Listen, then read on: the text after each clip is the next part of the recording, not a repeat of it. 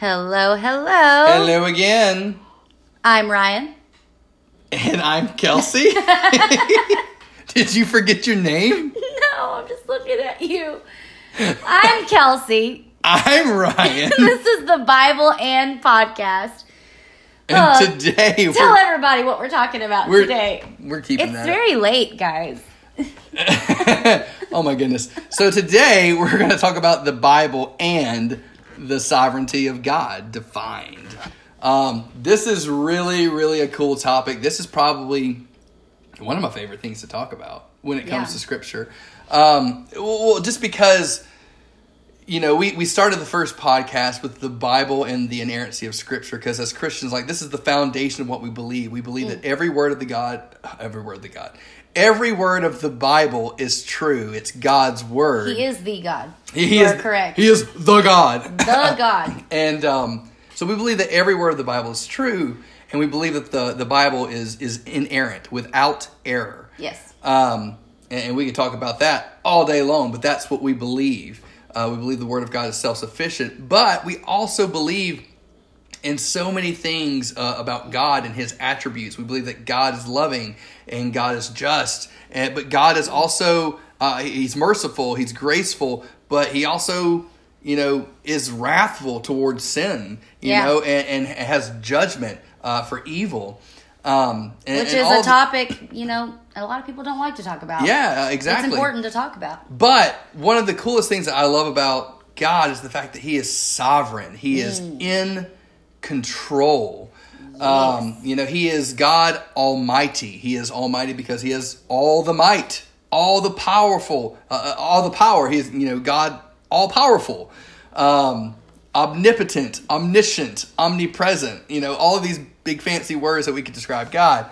Uh, but th- with, like I was saying before, for the inerrancy of Scripture, it's one of the foundations of our faith. The fact that we believe that the Bible is God's word without error.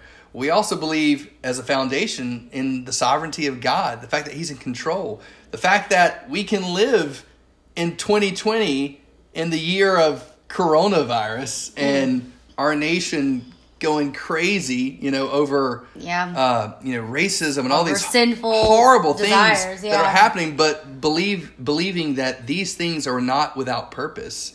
That God, uh, you know, as it says in the book of Genesis in the story of Joseph, that what men mean for evil, God, God means for for good. good. Yeah. And so that there is nothing that is outside of the power of God. And, and that way we can look at the things that happen in our life and look at them with hope, knowing that God is in control. Mm-hmm. Yeah. Knowing that nothing, uh, like that Romans 8 said, for those who love God, uh, all things work for good, for those who love God and are called together for his purpose. Right. So, without any further ado, uh, You do? I do. we're we're going to get right into it. Um, so a lot of the note, man, there's so many notes. We went, we practiced this one time, and it took a long time for us to get through. So we're just going to go ahead and say right up front, we're probably going to split this into a part one and a part two. Yes. And we could probably go all the way up to a part fifty if we really wanted to. But I think we're going to narrow it down just to part one and part two. We'll be kind Yeah. and we'll narrow. Um, because the Bible's a big book. It is. and we're not going to fully exhaust everything. Uh, but we're going to talk about a lot. And so a lot of the notes that I have, um, I have from two main sources. One uh, is from uh, Apologia, not Apologia, but Apologia. Yeah, um, they actually did a study a while back this? because I heard because James, Dr. James White says so. Okay, Yeah. I believe it then. And so, uh, yes, Dr. James White is um, an awesome, awesome pastor theologian. Uh, and his daughter actually has a really cool podcast called Sheologians. I really enjoy listening to Yeah. a lot. And it's so cool. So maybe, you know, one day we can all do something together. That would be amazing. Um, Oh, so, yeah, because they're listening to this yeah, podcast. yeah, well, you never know. Um, hey, you know, we're we're all brothers and sisters in Christ. So it's like, you know, we're Amen all to that. called together. Amen you know, so brother. so so maybe, who knows? We'll see. I mean, we know Scott Hord and they know him, so That's true. you know. Anyway, hey, nothing is impossible with God. You know, Luke, Yeah. Luke one, yeah. I found that name that you dropped there. So yes, uh, so a lot of the notes that I have are from um, Luke Pearson, uh, Apologia Radio. Um, they did a really cool study on this a while back, and it was and that was based off of A.W. Pink's book entitled none other than "The Sovereignty of God." so pretty self-explanatory Pretty clear. pretty clear. Uh, so there's a lot of quotes from Pink, a lot of quotes from Charles Spurgeon, uh, dubbed the Prince of Preachers. And then, of course, a lot of scripture Yes, absolutely. because this is the Bible and. Yes, and so we want to talk about what the Bible says and the topic at hand, not necessarily our opinion. So Correct. Uh, so yeah, so Let's. Why don't we start with um, what is the definition of the word sovereignty? Because a lot of people don't really know. Um, so Webster defines uh, the word sovereignty as supreme power, freedom from external control, autonomy or self law, and controlling influence. Um, so that's what Webster's dictionary defines it as. The Bible's definition of God's sovereignty is his absolute right to do all things according to his own good pleasure, um, which you can find in Psalm 115 3. which states, um, "Our God is in the heavens; He does all that He pleases." Yes. Um, the modern day's church definition of God's sovereignty, however, uh, goes a little bit something like this God is in control of all things except us human beings. Oh, yeah. Sure. We do as we please, and He would never violate our free will. Um, there's like that saying, I can't remember who said, I think I may have heard like Joel Osteen or somebody say it before, but like there's a lot of people who say, God is a perfect gentleman. He would never, he would never, you know, make you do something that you didn't want to do or something like that. And I'm like, that is nowhere in scripture. So let's just briefly talk about the concept of, of free will for a second. yes, let's. Um, there's a lot of directions I could go with this, but I think for the sake of time, I probably just need to take the shortest road from A to B. Um, that would be wise. yeah, f- free will is not mentioned in the Bible. Um, it, it's not a biblical concept. That's that's a worldly philosophy that a lot of people think is true, but the Bible doesn't talk about that. Not us having free will. I think the only time it mentions free will is when they're talking about free will offerings. Well, yeah, and in, in, in sacrifices, the Old right? Testament, yeah, they they you know after they had had given what was required of them to give, like with their burnt offerings and things like that, you know, out of the abundance of their heart, if they wanted to give, you know, like a free will offering, they could they could do something like that. Um, but yeah, Mm-hmm. But meaning those words but yeah, as far as like the the idea, correct. because the Bible always gives the concept that man has a will, but that will. Is in bondage and in slavery to sin, and is contrary to the will of God. Right. So you you man has a will, yes, but that will is not free. Uh, and I love, I love. Uh, so so my buddy Nathan, Nathan, if you're listening right now, uh, shout, out to Nathan shout. McFarland. He's an awesome musician, and I think he has his own. But His own, even uh, even even more, he's an awesome dude. He's an awesome dude.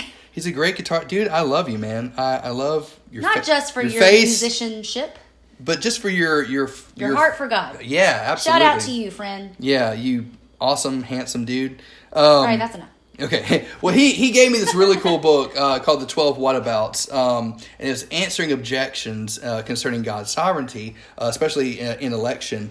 Um, but I love this, this point. There's a whole chapter devoted to free will. And I love what this book has to say. This book was written by John Samson. Uh, it's an awesome book. Uh, I believe you might be able to order it from like monergism, monergism.com. Um, but uh, let me just read this portion uh, from this book. It says, um, I don't believe the issue is particularly complicated, which is why I'm attempting to write a brief article on it here, talking about free will. Uh, this is not an entire treatise on the will. However, I think enough can be said in short in a short time to, to get all of us thinking. And by the way, just before I read the rest of this uh, paragraph, um, there are some really good books on this. There's Jonathan Edwards, uh, "The Freedom of the Will." That's a good book uh, on this issue. Um, What and- you learned in our last podcast of Hamilton is um, a descendant of mine. I'm a descendant of Jonathan. And it's like Edwards. Jonathan Edwards is like your great, great, great. I haven't figured uncle. all those details Yeah, out something yet. like that. We'll get back to you on We'll that. get back to you on that once we have like you know papers. um, but Martin Luther also wrote. Um, uh, well, actually, no. Wait, is the bondage of the will. Yeah, that's what he wrote. Bondage of the will. Both are great, really great books. Anyway, I'm, I'm sorry. I'm just supplemental reading there. Um, so back to this quote from this book. Coming to an understanding of the human will, though not complicated, it oftentimes hampered by our for- firmly held traditions and man-centered tendencies. We are all born Pelagians at heart. Now, if you don't know what a Pelagian is, we're about to define it. Uh, thinking we can be anything we want to be, do anything we want to do, whether or not God has a will in the matter. Human beings have wills, God has a will. But what exactly does that mean? Can man do everything he chooses? Can man fly to the moon unaided by a machine? Can man go to the North Pole and survive in just a t shirt, uh, shorts, and shoes on? Can man take a deep breath and live underwater for a day without oxygen? No. Man's free will is limited by his nature. Mm-hmm. That's important. We're going to come back to that. Uh, it is not within man's nature and ability to fly to the moon unaided, to survive extreme cold without being sufficiently wrapped up, or to survive in water without oxygen. The problem is not the will, it is the nature of man. Because it is in it is not in man's nature to do a thing, he is not free to do the thing. Have you noticed Though the term free will is bandied about every day, other than in the Old Testament passages speaking of free will offerings, which simply refer to monetary gifts that are over and above what God demands in the law, and which are irrelevant to our discussion, you don't actually find the phrase in Scripture that because man's will has suffered a radical corruption in the fall, like the fall of mankind in Genesis, uh, because our nature as unregenerate human beings has no interest in seeking after God, as Romans 3:11 says. Our will chooses 100% of the time to turn from God rather than towards Him. Uh, and, and, there's more on the subject that I could read, but I want to leave it there because it, it makes a really good point. And, and this kind of gets back um, to a to a quote that I really love from R.C. Sproul and I'm going to paraphrase because I don't actually have the, the quote in front of me, but basically he's talking about man's nature because uh, man by his nature is totally depraved. Um, he he doesn't have the will to to do what is right in the eyes of God, and so the want to, the desire, it, it isn't there. Um, and even uh, Augustine, who was an early church father, um, has a really good quote that says, "To will is of nature, but to will aright is of grace." Um, yeah. And we'll get more into that, I'm sure, a little bit later. But but I want to define briefly, if I will, um, the difference between philosophy and theology, uh, especially when it comes to free will and God's yeah. sovereignty, because God's sovereignty yeah. is mentioned throughout the whole of Scripture. Um, you don't see free will anywhere, uh, and I think that's again, you know, Scripture warns us about you know, being deceived by philosophy and by human cunning. Mm-hmm. Uh, and we want to avoid that because we never want to bring in human wisdom or philosophy mm-hmm. and try to view scripture through that lens. Right. We look to God's holy word. We look to yes. scripture and we view everything yes. in all of creation through the lens of God's word, not the other way around. And that's why it's so important that we wanted to do this podcast to to look at everything that's happening in our world right now through the lens of scripture. Yeah, I mean that's why it's the Bible and, and whatever it is yeah, that we're talking we're not about. supplementing things to to prove that the Bible is accurate and inerrant. It is. Right. Yeah. Right. And, and the last thing we want to give is our opinion. We just want to give Correct. what God says because and that's what I'm about to talk about as far as God's wisdom mm-hmm. versus man's wisdom. Uh, and I've got a couple of verses from God's word that, that talk about that. First Corinthians chapter one is just uh, a plethora of golden nuggets here. Golden nuggets. golden nuggets of truth. Uh, starting at verse 18 For the word of the cross is folly mm. to those who are perishing, but to us who are being saved, it is the power of God. For it is written, I will destroy the wisdom of the wise, and the discernment of the discerning I will thwart. Where is the one who is wise? Where is the scribe? Where is the debater of this age? Has not God made foolish the wisdom of the world? For since in the wisdom of God, the world did not know God through wisdom, it pleased God through the folly of what we preach to save those who believe. For Jews demand signs, and Greeks seek wisdom, but we preach Christ crucified, a stumbling block to Jews and folly to Gentiles. But to those who are called, both Jews and Greeks, Christ is the power of God and the wisdom of God. Christ is the power of God and the wisdom of God. For the foolishness of God is wiser than men, and the weakness of God is stronger than men. Uh, and I love this next part. For consider your calling, brothers. Not many of you were wise according to worldly standards.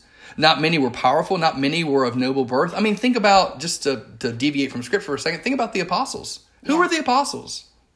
Um, well, some of them were people that others hated tax collectors, fishermen. Yeah, I mean, well, Um, yeah, well, they for the most part they were uneducated, and that's what Yeah. the book of Acts, uh, chapter four, actually said. Um, the Pharisees, uh, start, uh, verse thirteen in chapter four, it says, "Now when they saw the boldness of Peter and John, um, and perceived that they were uneducated, common men." They were astonished. Yeah. And they recognized that they had been with Jesus. These were people who were uneducated. You know, they didn't necessarily know the scriptures as much as the Pharisees did. And, and there again, it kind of goes to prove the Pharisees pretty much knew scripture inside and out, but they were hypocrites.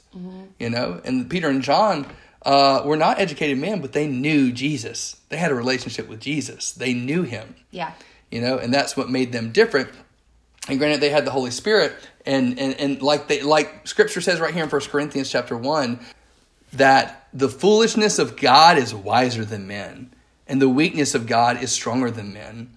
Uh, and, and then it goes on in verse 27 it says, But God chose what was foolish in the world to shame the wise, at least the wise of this world.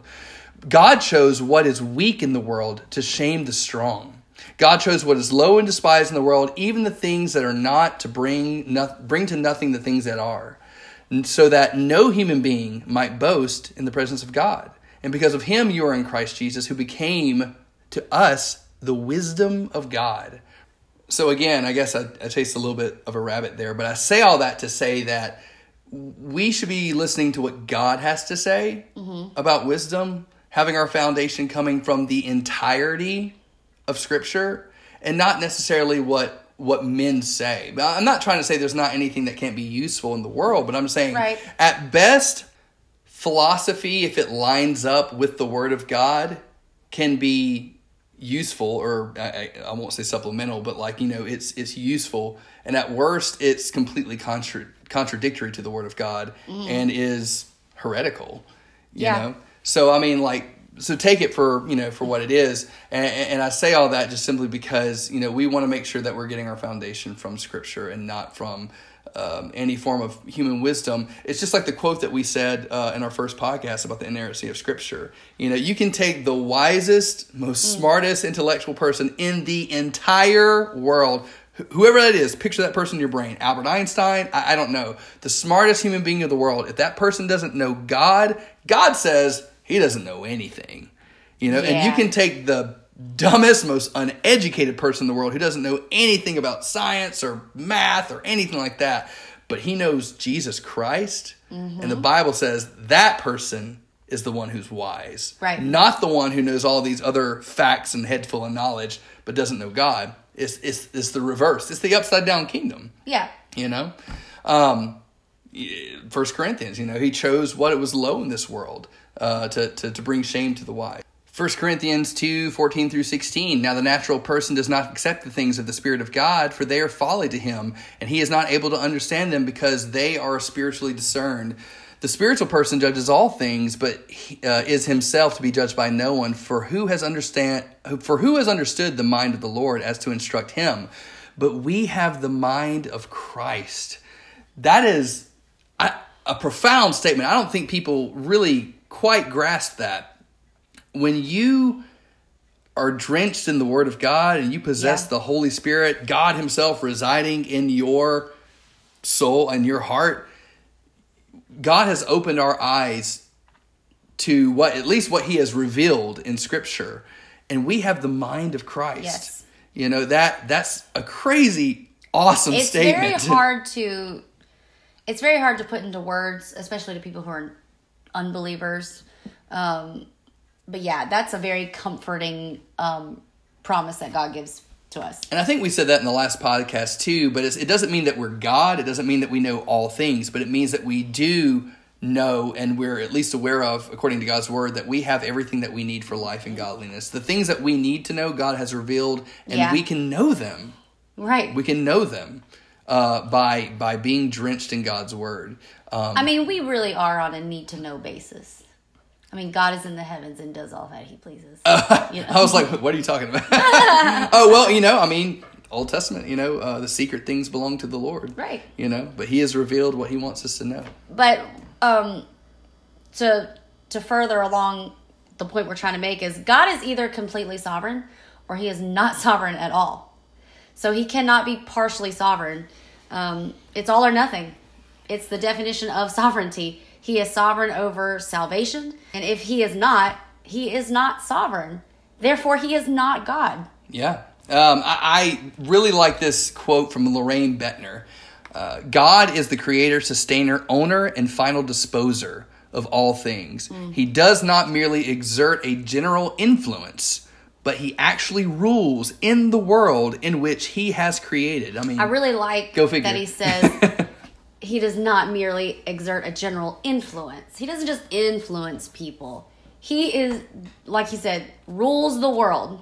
Well, there is a popular belief, you know, in the world um, that basically says, you know, God created the world, but He basically has no influence over what happens, or He, you know, may do things here and there, but basically He's not in control of the events of human history. Uh, if so, then why would all these awful things have happened? in other words, it makes. It sound whole. like it's the whole. Why do um, bad things happen to good people? well, well, right, yeah, because man makes these things happen. If God were Mm-hmm. in control, then why do they happen? Which we're going to discuss all of that in detail as well. But the Bible clearly teaches that God is totally sovereign. Yeah. Uh, it's not just a general rule or influence, but a complete rule.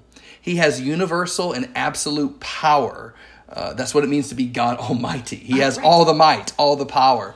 Uh, but is not but it's not a blind power it's compiled with infinite wisdom and love uh, A.W. Pink he says uh, the craving today is for something light and spicy uh, and few have patience, still less desire to examine carefully that which would make a demand on both their hearts and their mental powers.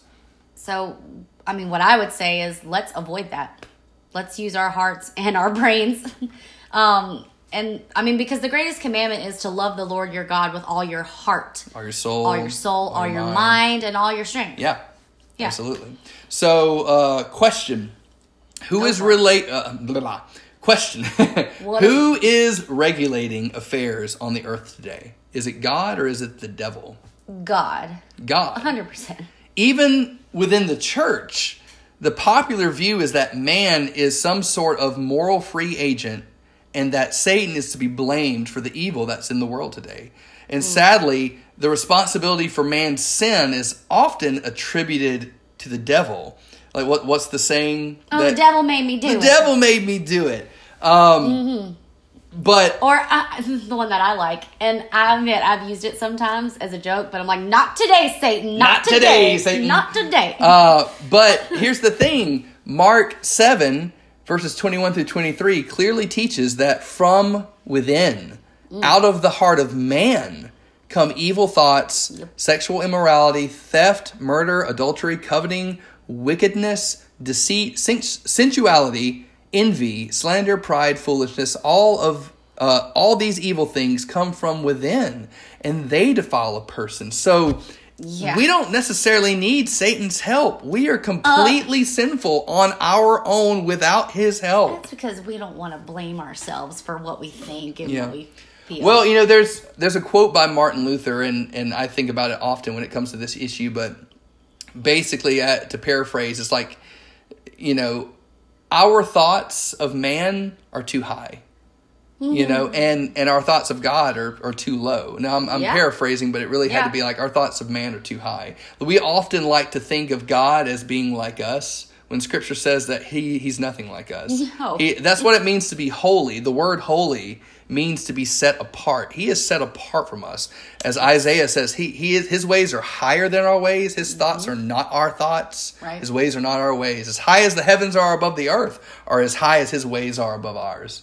Yep. Um, Yeah, Second Timothy 3 12 through 13 uh, still rings true today. And it says, Indeed, all who desire to live a godly life in Christ Jesus will be persecuted, while evil people and impostors will go on from bad to worse, deceiving and being deceived. I would say that That's very e- true. events that are happening today in, in today's world, I would say that they're going from bad to worse. I think I'd twenty. so. I think 2020 has been a pretty good example I of that. 2020 can go in the suck it bucket. but I have not ever heard that before. but you know, every day is the day the Lord has made, and we will rejoice and be glad in it. But so you know what? matter. But you know what? Because God is sovereign, Mm-hmm. we can know that 2020 works for good for those who That love is- God and are called together to Amen His to purpose. that. All the babies that were born in 2020, we rejoice in. Um, some good has happened in this world in 2020. Can you imagine in the future they're going to be called COVID babies? oh, that's so sad. no, don't. Anyway. Oh, anyway, Charles Spurgeon said that um, no doctrine in the whole Word of God has more excited the hatred of mankind than the truth of the absolute sovereignty of God. Christ is being despised and rejected by millions of people, even worse in our modern pulpits. To quote A.W. Pink, Christ is being disowned and dishonored. Yeah. Uh, Pink assesses uh, the conceptions of God's sovereignty from Orthodox preachers as is not, I'm sorry, I'm sorry, I'm trying to quote him here. Uh, is it not that a disappointed God is the one whom Christians believe in? From what is heard from the average evangelist today, is not any serious hearer obliged to conclude that he professes in a God or to believe in a God who is filled with benevolent intentions, yet unable to carry them out. That he is earnestly desirous of blessing men, but they will not let him. Then must not the average hearer draw the inference that the devil has gained the upper hand and that God is to be pitied rather than blamed? Hmm. I mean, that's some pretty powerful words. And a lot of people would draw the inference from situations like that, like, you know, d- does it look like God's in full control? Hmm. Does it look like he's ruling the world? Doesn't it look like Satan is in more control of things than God is? I mean, look at the world as it is today and all the Right. things that happen in it. But the problem is that we're walking by sight and not by faith. Right. You know, for Pink, walking by faith means that our thoughts are formed, our actions regulated, and our lives are molded by the Holy Scriptures.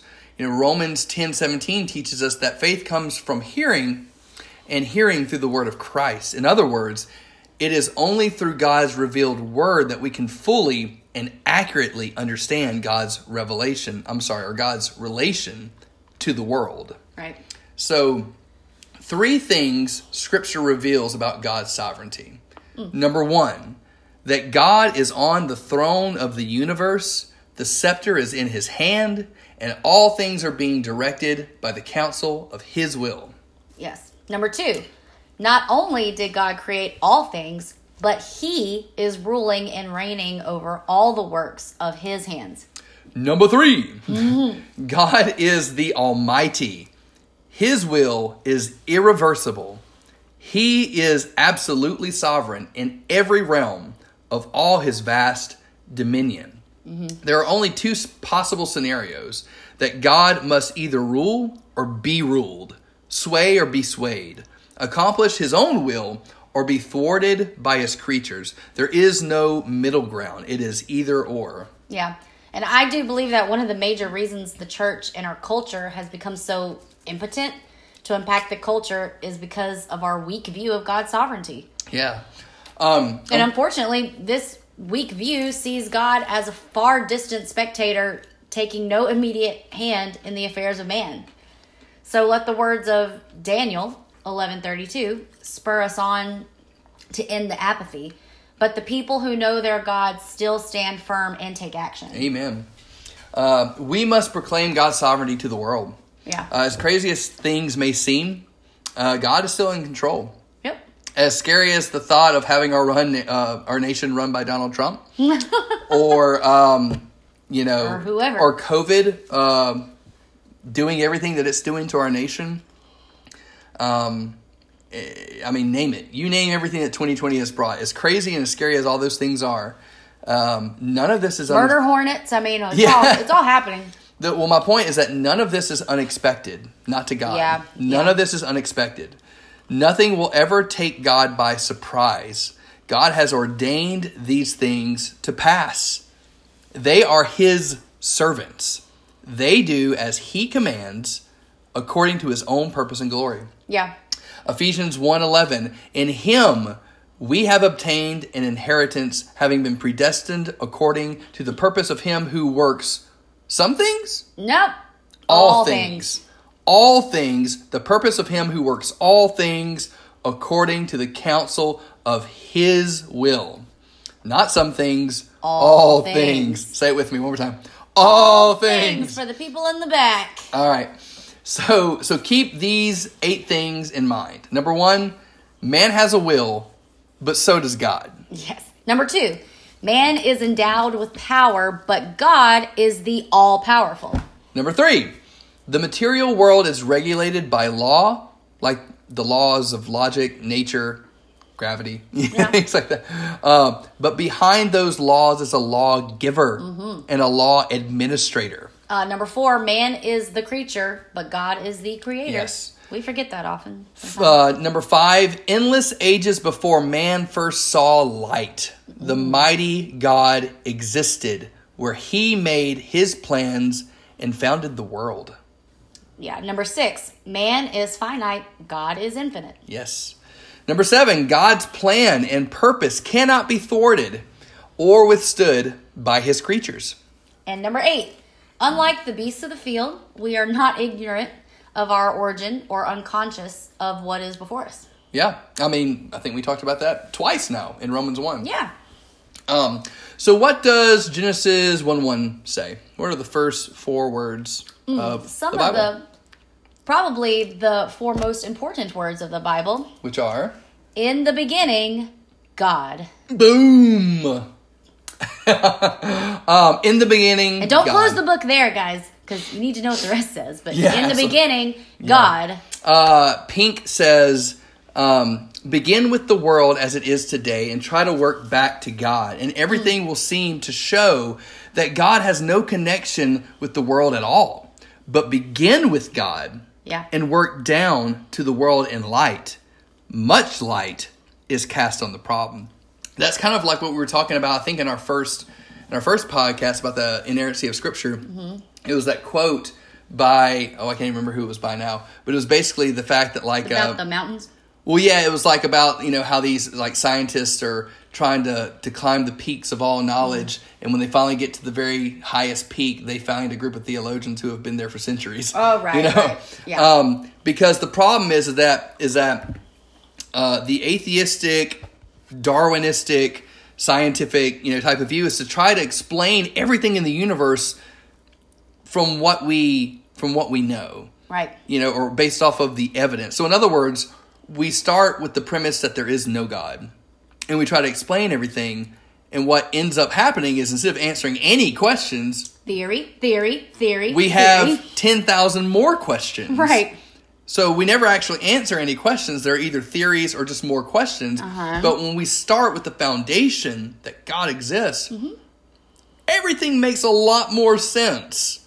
You know? Yep. Um, so, yeah. Which brings me to my next question What is our objective standard of truth then? I know. I know. Go for it. Scripture.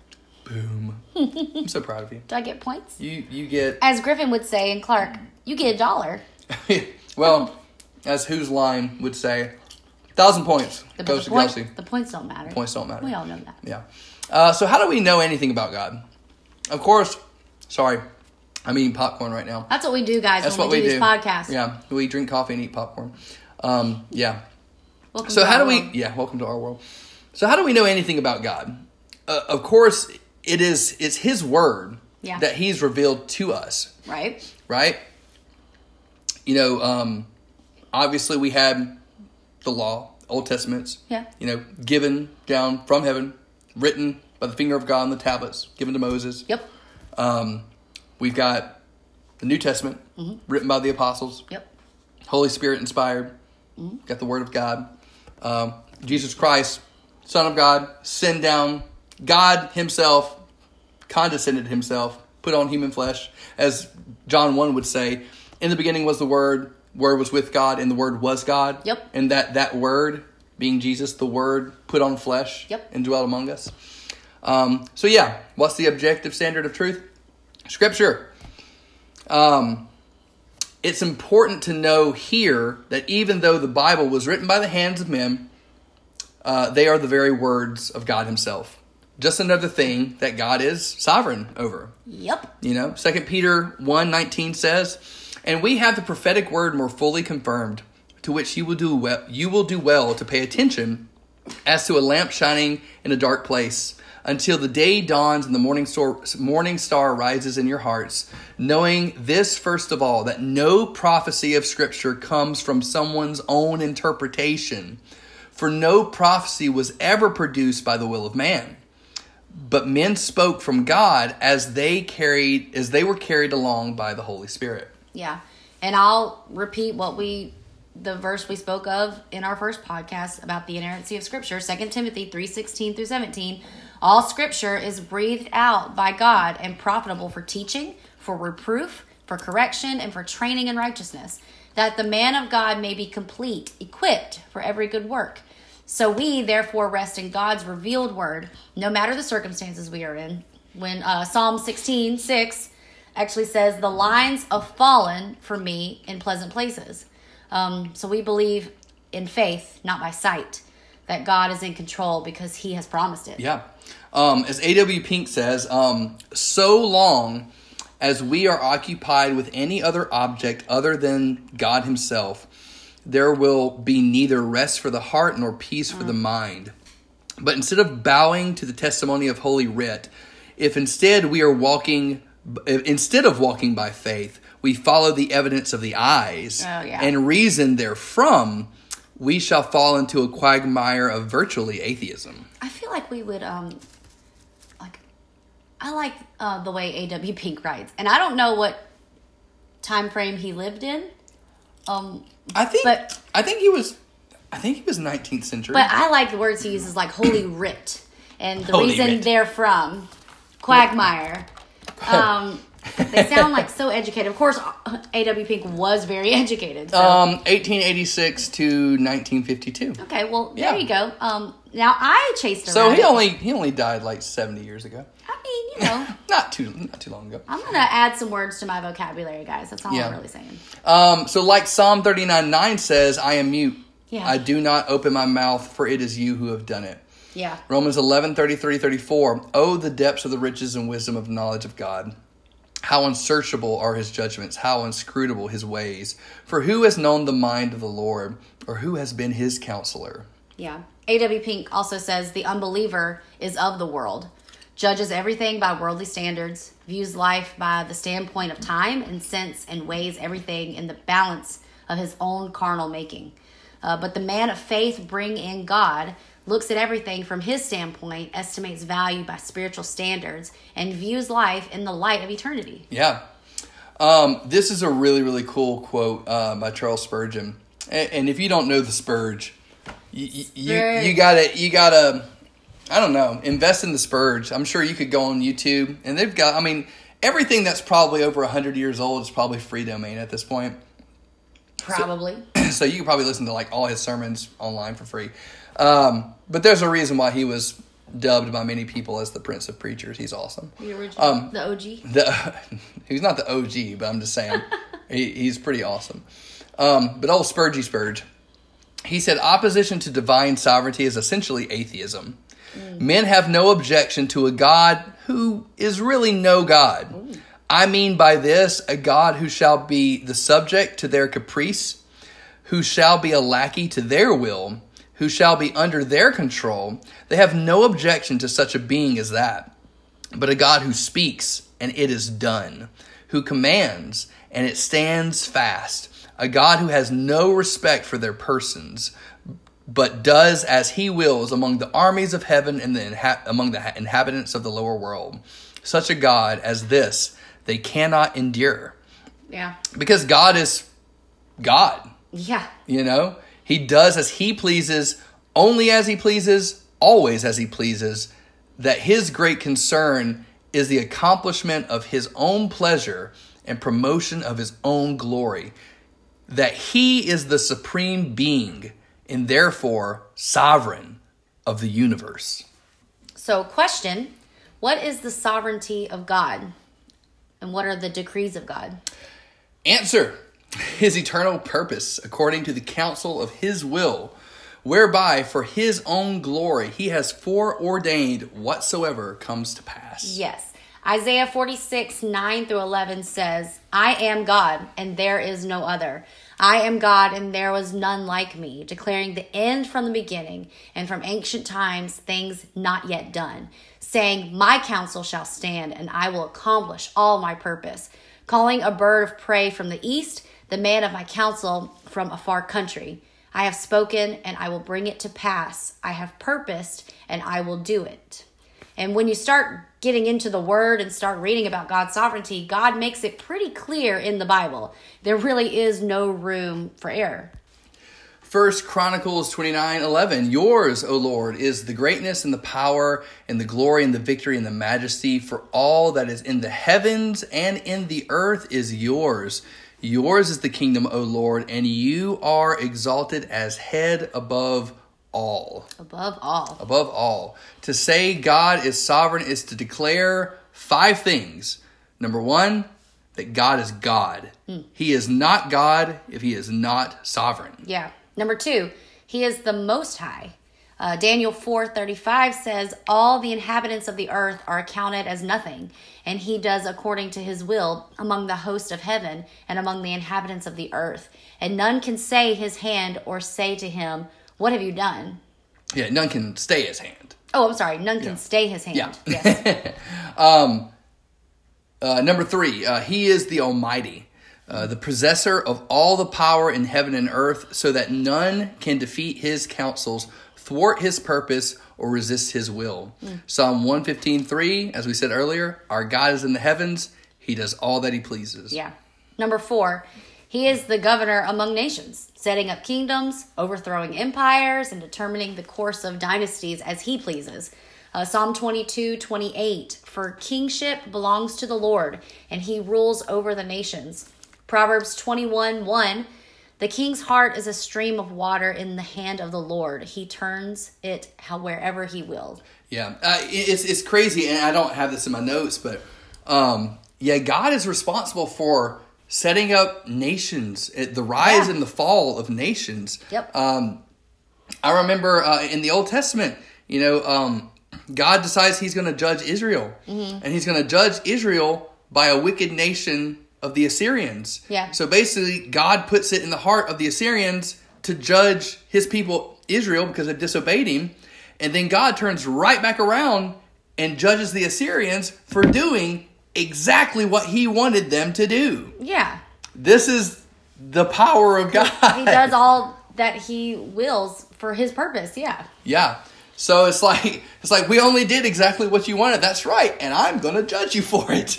You know, because what you wanted, and, and again, that goes kind of go back into the book of Acts. You know, it talks about um, the purpose of God uh, through Christ. Let me ask you a question: Who killed Jesus? Oh, the Father did. God did. God did. Yeah. A lot of people would say, "Oh, well, it was wicked men, or it was, Hmm. you know, uh, Pontius Pilate, or anything like that." No. no. Uh, the book of Isaiah says that it was the will. It pleased the Father To crush to him. crush him. Yeah. It was the will of the Father for the salvation of the world, but not only Yeah. that, for the glory of God. Acts chapter two starting at verse 22 says men of israel hear these words. Jesus of nazareth uh, a man attested to you by god with mighty works and wonders and signs of god did uh, that god did through him in your midst. As you yourselves know this jesus de- delivered up according to the definite plan and foreknowledge of God, you crucified and killed by the hands of lawless men. This verse is proof that sinful men mm-hmm. did exactly what they wanted to do, mm-hmm. which was to crucify and kill the Lord of glory. And even though in man's heart it was their will to want to kill Jesus, Yeah. God's will was the definite plan and foreknowledge of God to crucify Jesus. Right, And right. he used their sinful desire to do it. Right. This is how sovereign God is, is that he can use the sinfulness of men to accomplish his purpose, Mm-hmm. the will of God, the salvation of all, you know, people who believe and bring glory to God the Father through Jesus Christ. This is why scripture calls Jesus the lamb slain Mm-hmm. from before the foundation of the world because this did not slip out of God's hands. Right. This was not a plan B. God had planned this event from before anything was ever made. Before the foundation of the world, it was God's plan to send Jesus Christ to this earth to live the perfect life, to be the lamb slain for the sins of the world. Right. Um, so yeah, so moving right along.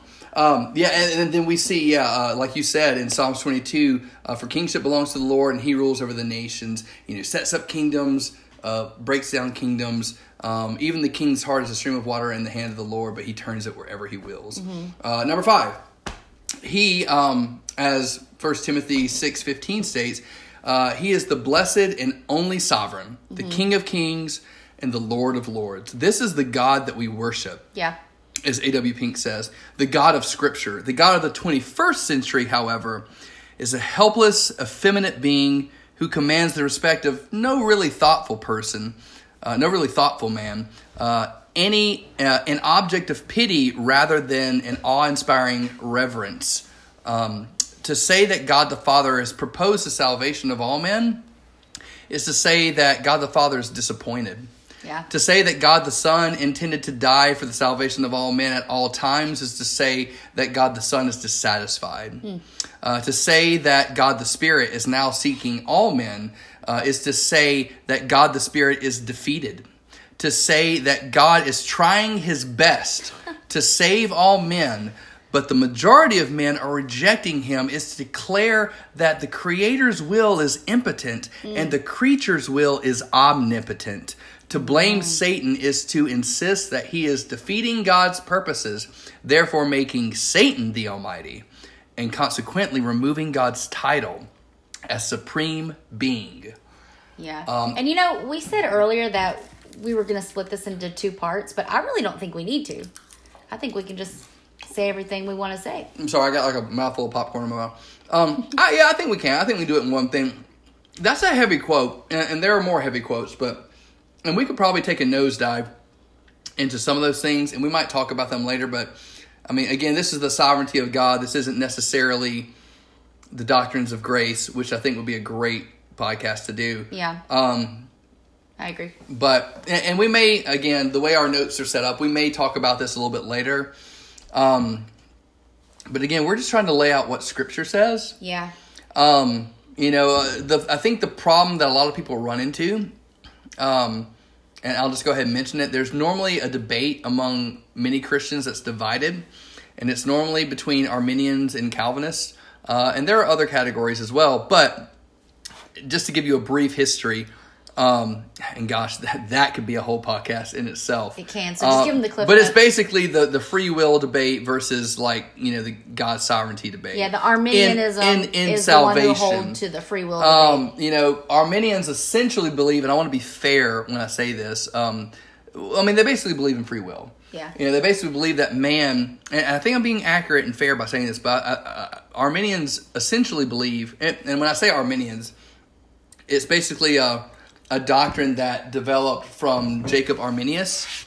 And so, um, and, and then there's, you know, Calvinism, which, um, you know, we, where we get the term Calvinist, which John Calvin, the great uh, theologian, um, who wrote like the Institutes of the Christian Religion, uh, which I think both of these terms, like Arminian and Calvinist, were both kind of created after these men died. So I'm pretty sure like Calvin would be rolling over in his grave if he knew anybody was calling themselves a Calvinist. Um, but Probably. well, some people will say that man is pretty much completely in control of their own salvation. It's their choice. Right. It's their will. Um, and that's going too far in one direction. And then you've got hyper Calvinist, which is basically like, which basically turns into fatalism, like que sera, sera, whatever will be, will be. Right. There's no need to pray. There's no need to evangelize. There's no need to do whatever's anything. gonna happen is gonna happen Because God's, anyway. God's in complete control, and and you know, there's we don't need to do anything, and that's going too far in the other direction. But Yeah. there's a middle ground, and and I think there are a lot of, I mean, Calvinists that that that stand in that main ground, and I think Scripture's pretty clear that God is the author of salvation. Yeah. He's the author and finisher of our faith. So man did not do anything to be saved. Even when it comes to his faith, his faith is a gift, grace is a gift, his repentance is a gift. All of that is a gift from God. Mm-hmm. Yeah. Man cannot take 1% of credit for his salvation. Yeah. Because God drew him, God predestined, God elected, God drew him, God made sure he was, according to the book of Acts, at the time and dates of which he would hear the gospel, God softened his heart to where he would receive the gospel by faith. So when he received the gospel call, he came, he accepted. Uh, at that point, God adopted him into his kingdom justified him in the courts of heaven as righteous, no longer a sinner, but now declared in the court of heaven a saint. Make sure that he will persevere into the end. He sanctifies him, and in the end, glorifies him. God gets 100% of the credit. Man gets none. Yeah. None of the credit at all. Um, but it, but it's a it's a heavy heavy topic that a lot of people get very offended about. Uh, and, and I think one of the best quotes I've ever heard about it he- heard on this topic, which again it offends a lot of people, but it was by John Owen. Mm-hmm. And John Owen basically has this quote separated in in three categories, I think. And I'm just going to be straightforward and honest. I think John Owen is absolutely right in this Yeah. statement. I, I think he nails it on the head, and it's kind of a, a paraphrase of the statement that we just read. But you know, here's the reality of thing. The Bible, there there are things that we just cannot negotiate about, right? Right. The Bible talks about predestination. The Bible talks about election. The Bible talks about choosing people for salvation before the foundation of the world. We can't disregard the fact that the Bible does talk about those things. Yeah. Well, God is also not the author of confusion. Right. So I think that um, you know, a lot of cherry picking is happening to, to fit scripture into how they want it to be. Right. And so, like, it's like I, I've often said, is like, do, do people choose to follow Jesus? Absolutely, they Sure. do. But like we just said, if you have that desire in your heart, heart, it's because God put it there. Yeah. Yeah. You know, um, John 6, uh, verse 44, I believe is probably one of the most clearest verses in the Bible that talks about this subject. Mm-hmm. And, and um, I'll just pull it up. That way I'm not misquoting the verse. But it's very, very clear. No one can come to me unless the Father who sent me draws him yes. and I will raise him up on the last day. And in that, you see the completion of salvation. You do, yeah. Not only am I going to, are they not going to come if the Father doesn't draw him, but I'm going to go ahead and skip to the end and say, I'm going to raise him up on the last day. That's how sure this thing is. If you receive the call from God, then I'm going to raise you up on the last day because that's a surefire thing, you know? And, and, and rest assured, you're not going to come unless God calls you. Yeah, because it's important to know, like, we are truly dead in our sin. Yeah. We are dead in our sin. Ephesians dead, 2. Dead man cannot rise on their own. right? Yeah, it, it- it's the it, it's the expression of the. It's like you know you're you're drowning in the middle of the ocean, Right. and God throws you a life raft, but you've got to be able to be willing to grab the light raft, the light boat, the the boat. What am I trying to say? The The lifesaver. yeah, yeah. Yeah, it's like, but it's up to you to grab the lifesaver. I'm like, no, You can if you're dead. you're not drowning in the ocean. You're already dead. You're, You're at- already drowned. You You're a dead, rotting corpse at the bottom of the ocean. you are fish food. You're fish food. And can dead men just rise from the bottom of the ocean? No. That's why God must breathe life Yes. into you. We are not going to inherently come to God on our own. Yeah. I don't think we're even capable. Well, I mean, Ephesians 2 says that you were dead in your trespasses and sins, Yeah. but God, But God, being yes. rich in mercy, made you alive, Alive. For by grace you have been saved through faith. And then what does he say? And this is not your own doing. Yes. It is a gift of God. So why? Because so that no, No one one, can boast. boast. Yes. For we are his workmanship. Yup. Created for good works. I mean, like that, that that verse I feel like is one of the most clear verses in all the Bible that you Yes. did not do this. And praise God, because if you did, then you could probably undo it. And and that's not really a sure thing. I don't want to rely on me for salvation. I want to rely on someone a lot more sure than me, which Yeah. is God. And, and then Jesus in 6, uh, John 6, 65 makes it even more abundantly clear. He says, This is why I told you that no one can come to me unless it is granted Mm-hmm. by the Father. If the Father doesn't grant it, you're not coming. Yeah. You're not coming. Why? Because you're dead in your sins. No one seeks for God, the Bible says. Yeah. No one even seeks for Him. Yeah. You know? And if he draws you and you come, he will not turn you away. And, and Those I've- are the promises Well, that and that's true. That's true. Uh, that that's one of the the greatest balances I see in, in Scripture is um oh where is that? Is that's John? It's in John six. We're in the same chapter. Um, it's all that the Father comes to me. I'm trying Whoever to. comes to me shall not hunger, Where is it? You see it? Um, I'm sorry, we got the internet pulled up right now. We're trying to look at it. and whoever believes in me shall never thirst. Um, oh no, it's uh, John six thirty seven right Yeah. here. All that the Father gives to me will come to me. That's where you see God's sovereignty. If God has given them to the Son, they will come. That's God's sovereignty in that verse. But then there's more to that verse. So verse thirty seven. All that the Father gives me will come. It's a definite. They will come. They won't And- maybe come, they Yeah. will. And then the rest of the verse, and whoever comes to me, I will never cast out. Yeah. So that there's that debate of, um, well, I don't know if I'm elect. I'm like, well, my job is not to find out if you're elect or not. My job is to give you the whole counsel of God and to, to share the gospel with Maybe you. maybe plant some seeds. Yeah, yeah, and, and here's the thing. Here's the thing. I cannot change your heart. Only Right. God can do that. Right, right. Only God can do that. And so my job is to give you the gospel because again, Romans says that faith comes through hearing and hearing through the word of word of Christ. Um, and, and then Romans 1, it's like, you know, the the word of God is uh, the gospel is the power of God unto salvation, right? Yeah. So all I have to do is share the gospel. It's up to God, it's up to the Holy Spirit to actually save that person's soul. Yeah. You know, so my job isn't to, to determine whether you're predestined or elect. My job is to pre- proclaim the gospel because I could proclaim the gospel to a million people. Yeah. A million don't, we people. don't know who's elect. We don't know not. who's elect or who's not. Right. And all, and I can guarantee you, if, if we preach the gospel to a million people and a million people reject the gospel, that was the will of God for them to reject the gospel. Mm-hmm. If one person out of a million comes to Christ, it was the will of God for only one person to come to Christ. And who knows, maybe they'll receive the gospel later. Yeah. You know, but these are this is something in the mind of God. Only God knows that stuff. If we preach the gospel to a million people and they all come to Christ, and it was the will of God for those people to come. Yeah. Um. Heaven has no borders. Yeah, and, and like you, you made a really good point. You made a really good point uh, about sowing seeds. Yeah. Even First Corinthians talks about uh, what is the specific verse? It's First Corinthians chapter three, starting at uh, verse ten. Um, uh, I'm sorry, starting at verse five. Um, what then is Apollos? What then is Paul? I mean, you could insert anybody. Like, who are you? Who, who am I? What then is Kelsey? You know, yeah. What? Who is Kelsey? Who's Ryan? Servants through whom you believed, Mm-hmm. as the Lord assigned to each. I planted, Apollos watered, but God gave the growth. Mm. So, verse seven. This is huge. So neither he who planted nor he who waters is anything. Yeah. But only God who gives the growth. He who plants and he who waters are one and each will receive his wages according to his labor.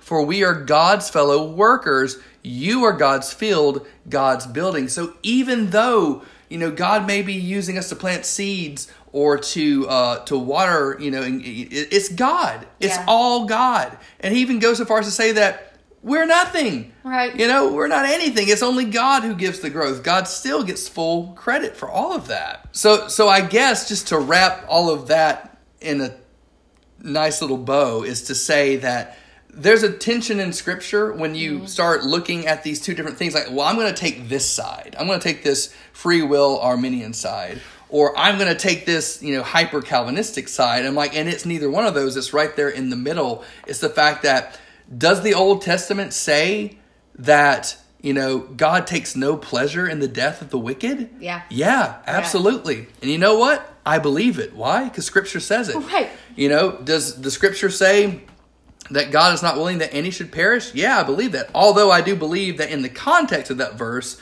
that verse was actually written for believers. Right, You know, yeah. and there are believers who are yet to be born who have not had their the gospel their yet. appointed times and place to hear the gospel that Yeah. they would receive it by faith. Um, so God is not willing that any of those His people, you know, Mm-hmm. should perish. Um, Acts eighteen, starting at uh, uh, verse ten. Uh, oh no, no, I'm sorry. Starting verse nine, Nine. uh, the Lord said to Paul one night in a vision, "Do not be afraid, but go on speaking, and do not be silent, for I am with you, and no one will attack you or harm you. Why? For I have many in this city who are my people. Yeah. These people have not heard the gospel yet, Yeah. and God is saying, keep spreading the gospel. I'll make sure that no one attacks you because I have people in this city who, when they hear the gospel, they're going to receive it by faith and they're going to be saved. And I need you to send the message. Again, this is the sovereignty of God at work. Even Jesus himself says to the Pharisees in John 10, uh, verse 25, I told you, and you do not believe. The works that I do in my Father's name bear witness about me, but you do not believe because you are not among my sheep. My sheep hear my voice, and I know them, and they follow me. I give them eternal life, and they will never perish, and no one will snatch them out of my hand. My Father, who has given them to me, is greater than all, and no one is able to snatch them out of my Father's hand. I and the Father are one. Yeah. You know, Jesus is essentially saying here, you know, that I've told you these things and you don't believe. Why is it that you don't believe? Oh, it's because you're not you're not my sheep. You're not my sheep. Yeah. So to kind of resolve the tension there, you know, there's there's a quote by John MacArthur. I'm not going to go into the whole quote, but I'll, I'll just paraphrase it. It's like basically saying when we're talking about the tension between those two different sides, Yeah. you know, we don't have to necessarily pick a side. We we believe them both. Right. You know, we believe that God obviously in in one sense loves all people. Now I think that's probably in the context of most verses a little different. I don't believe he loves all people with an agape type of love, a self-sacrificial type of love. But then again, scripture talks about how we ought to love our enemies and uh, God's not going to command us to do something that he wouldn't do himself. And God loves his enemies. He allows sinners to live every single day who hate him. Right. You know, and we ourselves were, were enemies of God at one Yeah, point. yeah. You know, Romans 5 says that while we were still sinners, while we were enemies of God, Yep. that's when Christ died for us, Yeah. adopted us into his kingdom. So I'm not going to sit here and, and, and say one thing or the other. I know scripture talks about how God loves some people and he hates others. Right. You know, Psalms talks about how um, God hates all evil evildoers. Yeah. You know, uh, you know what? I'll say it like this. David Platt had a really good quote. You know, God hate doesn't just hate sins, but he hates sinners. You know, Yeah. how do I know? Look at the cross. You know, but he also loves sinners. How do I know? Look at the cross. Look at the cross. You know what I'm saying? And, and so, yes, I, I believe it's absolutely true that God loves all people in one sense, and at the same time, He um, is willing to save some and, and not all. Yeah. Um, and, and gosh, I took a huge detour yeah. Because I, I was Well, I initially mean- trying to get to a John Owen quote. Um, Oh. yeah, right. I know, right? We, we- gosh. Read that. Um, and so- it's a bold quote. That's what and, it's a, and it's a bold quote, but I think he's very accurate when he says this. He says, Wow. "The Father imposed His wrath due unto, and the Son underwent punishment for either." This this article is called "For Whom Did Christ Die?" And you've got one of three categories, right? All the sins of all men, all the sins of some men, or some of the sins of all men.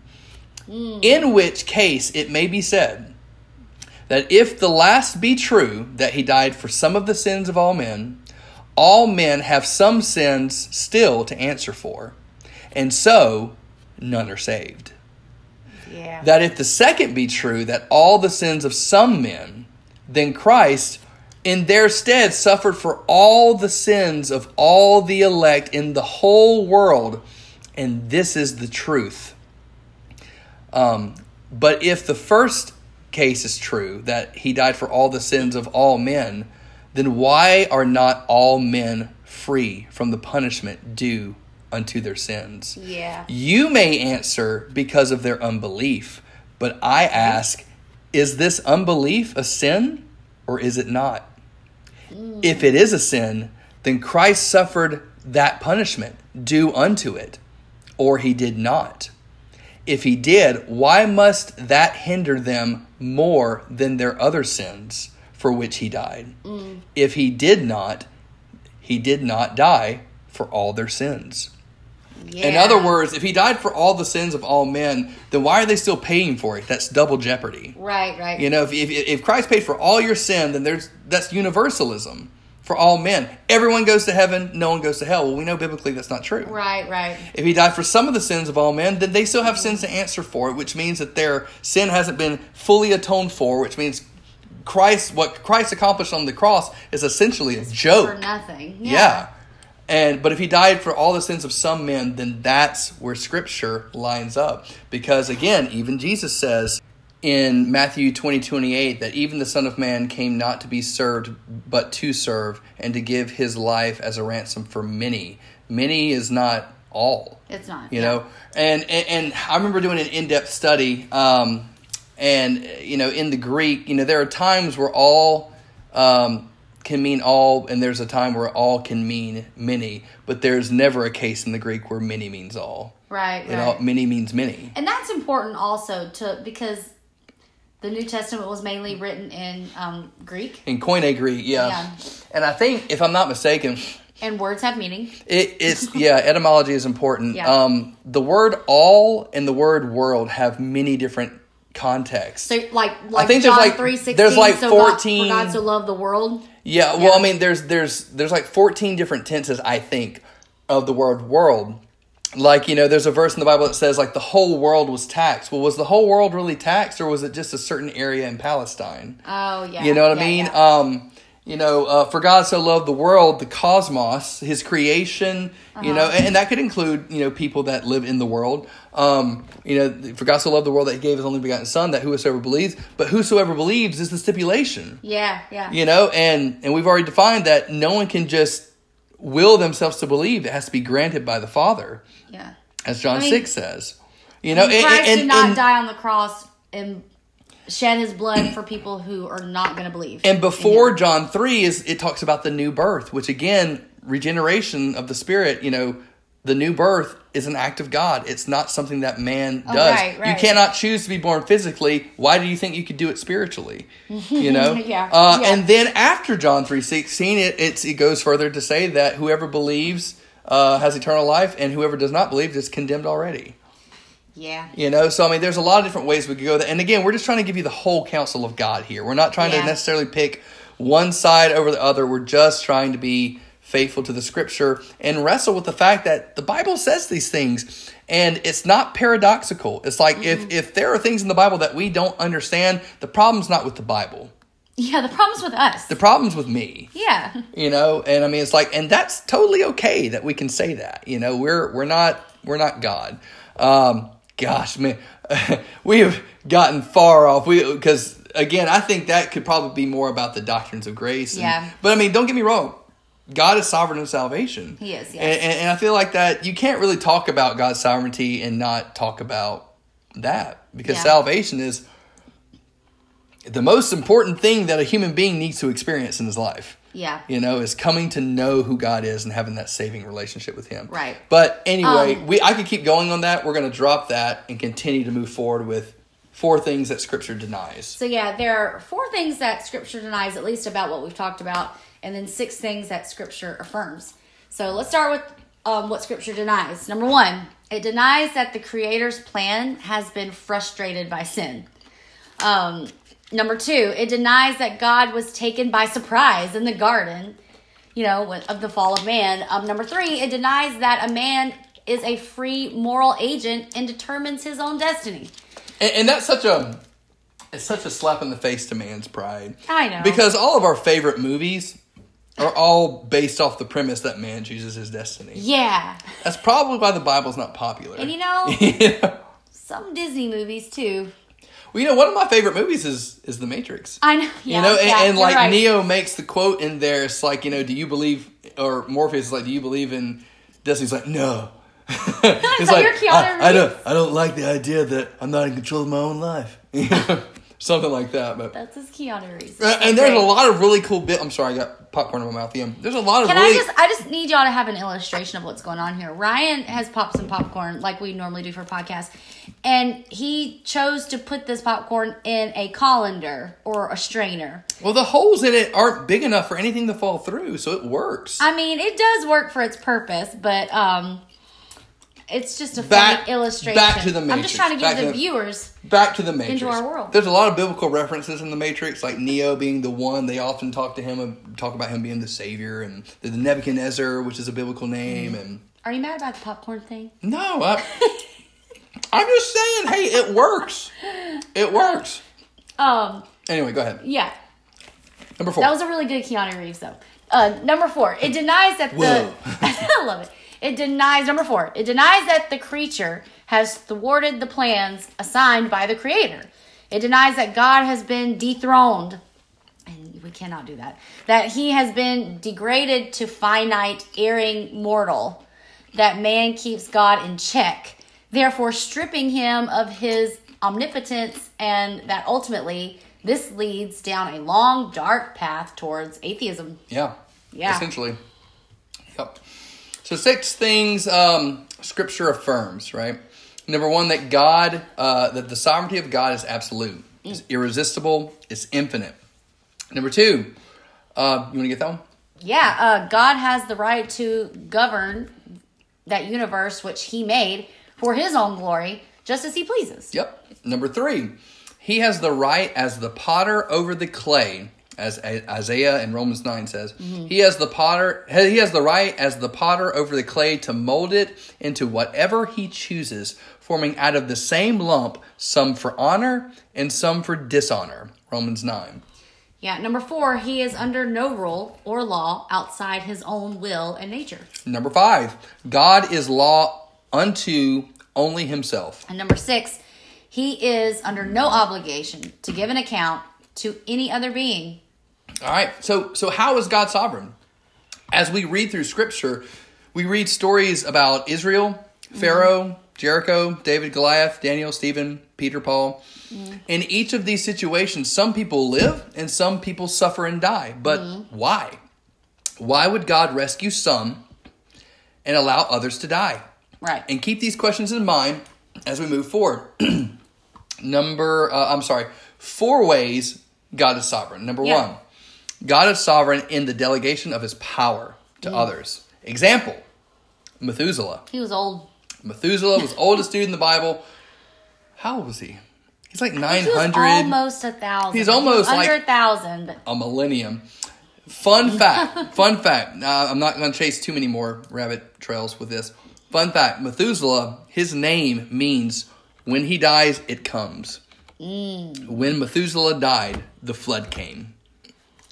names back in that day had actual meaning to who they Well, were going to grow up to be. And you see that all throughout the entire Bible. Again, one thing that God is sovereign over is, and and again, you know, like I was saying before, God has predestined all things that happen to take place. And again, just using their names as an example, when he dies, it comes. The flood was already planned. He was Um, 969 years old. 969 years old. Um, Jacob, his his name means uh, like Deceiver? like deceiver or supplanter, uh, liar. Um, even Esau was like, is he not rightly named? You know, Jacob because he deceived me these two times. Um, and that was the mark of his life. You know, it's like he deceived his brother, he deceived his father. Um, and, and I'm sure there's a lot of other people I could talk about, but Yeah. like their names that they were given at birth defined who they were. Yeah. And again, that's just another thing that God's sovereign over. The fact that I'm going to name you this, it means this, and then you're going to display your name throughout the course of your life. And if that already doesn't prove that that God predestined you before the beginning of the world, I mean, giving names to people who they were gonna describe who they were gonna grow up to be. Yeah. You know, so I mean, Yeah. Um, and, and again, I I just want to reiterate, we're not, we're not fatalists. Like we're not, we're not, you know, God's already determined everything, therefore there's no reason for anything. That's that's what a lot of people will say. Yeah. If God is sovereign, then why pray? Yeah. You know, if it's already been determined what's going to happen, then why do we need to pray to God? Well, number one, uh, why not pray to God? You know, why would you pray to a God that's not sovereign, that doesn't have the power to make things happen? Um, you would want to pray to a God that has the ability to make things happen. And if your prayer isn't answered according to His will, it's probably because His will is better. You know, when you get in a car to drive, do you not buckle up? yeah. Well, you know, and, and also God, you know, as Ephesians 2 says, he's like, he's planned us, um, you know, we are his workmanship. Um, uh, what is the verse exactly in, in Ephesians 2? It's like, you know, uh, we're to walk in the works that he has set before us. So even your prayers may be a part of the predestining.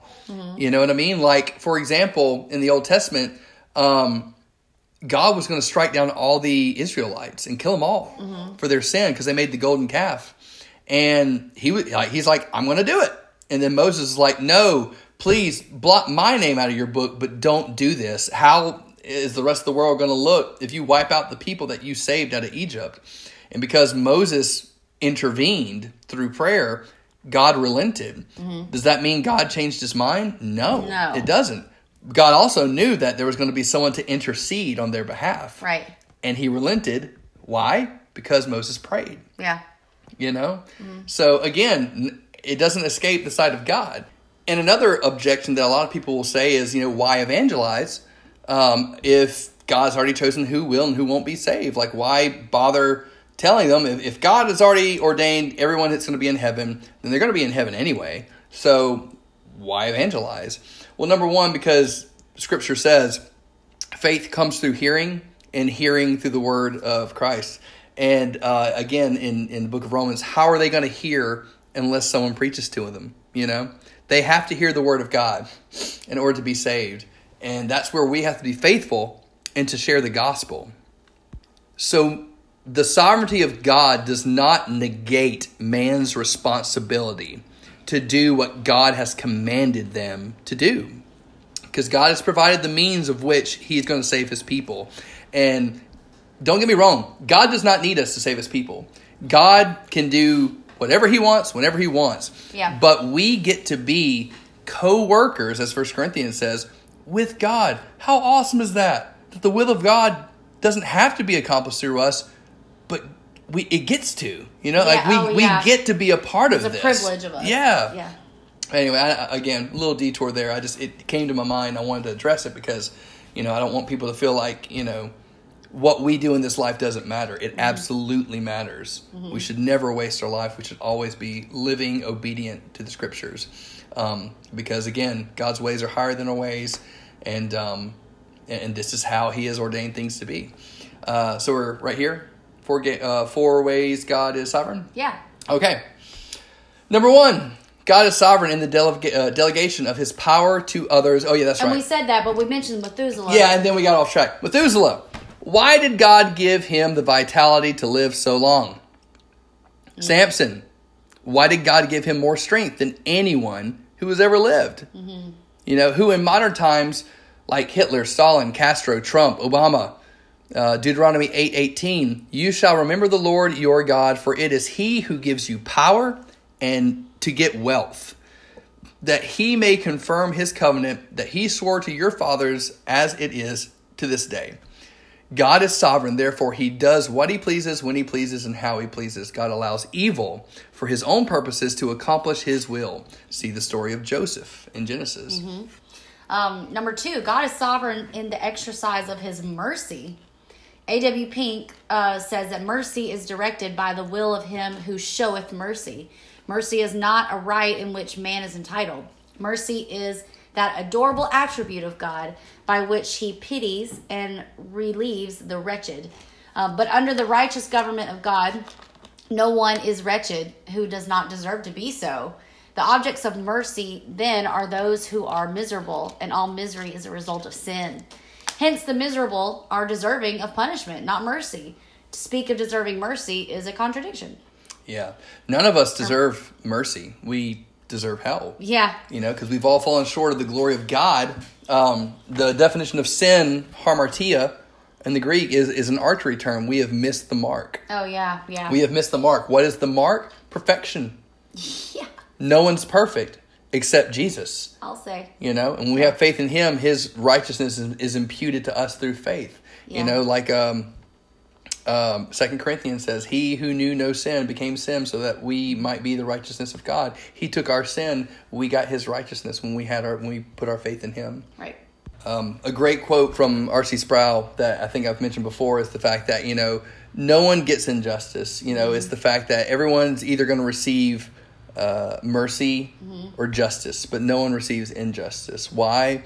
Because um, if we're saved, we're saved by grace. Right. God gives us mercy, which is not what we deserve. He He withholds what we deserve. Mm-hmm. But if people get justice, then they get what they do deserve. Right. You know, and if we are all under the condemnation of sin, if we all deserve to hell, d- deserve to go to hell, then no one receives injustice. It's either justice or mercy, but there's really no other option. Um, a death sentence was pronounced on Moses in Deuteronomy 3 and Hezekiah in 2 Kings 20. Both men earnestly sought the Lord for reprieve. They prayed to God, and God showed mercy on Hezekiah, but not Moses. Why? Romans 9:15 For he says to Moses, I will have mercy on whom I will have mercy, and I will have compassion on whom I have compassion. Yep. What about the invalid in John 5? There was a multitude of invalids at the pool of Bethesda, but Christ only chose to heal one of them. He could have very easily healed all of them, but why not? Again, I will have mercy on whom I will have mercy, and I will have compassion on whom I have compassion.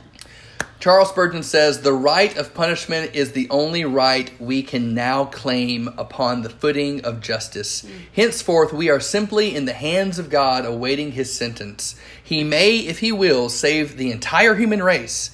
If it pleases him, he may save none. If so, he wills. He may make this man a monument of mercy and leave his neighbor to reap the due reward of his works. That is what God has a right to do, and he claims his sovereign prerogative. Yeah, number three, God is sovereign in his exercise of his love. And um, he has the ability to love whom he chooses and hate whom he chooses. Um, and that's very hard for some people, including Christians, to hear in our culture. Um, nonetheless, if God only loves some, then he must hate others.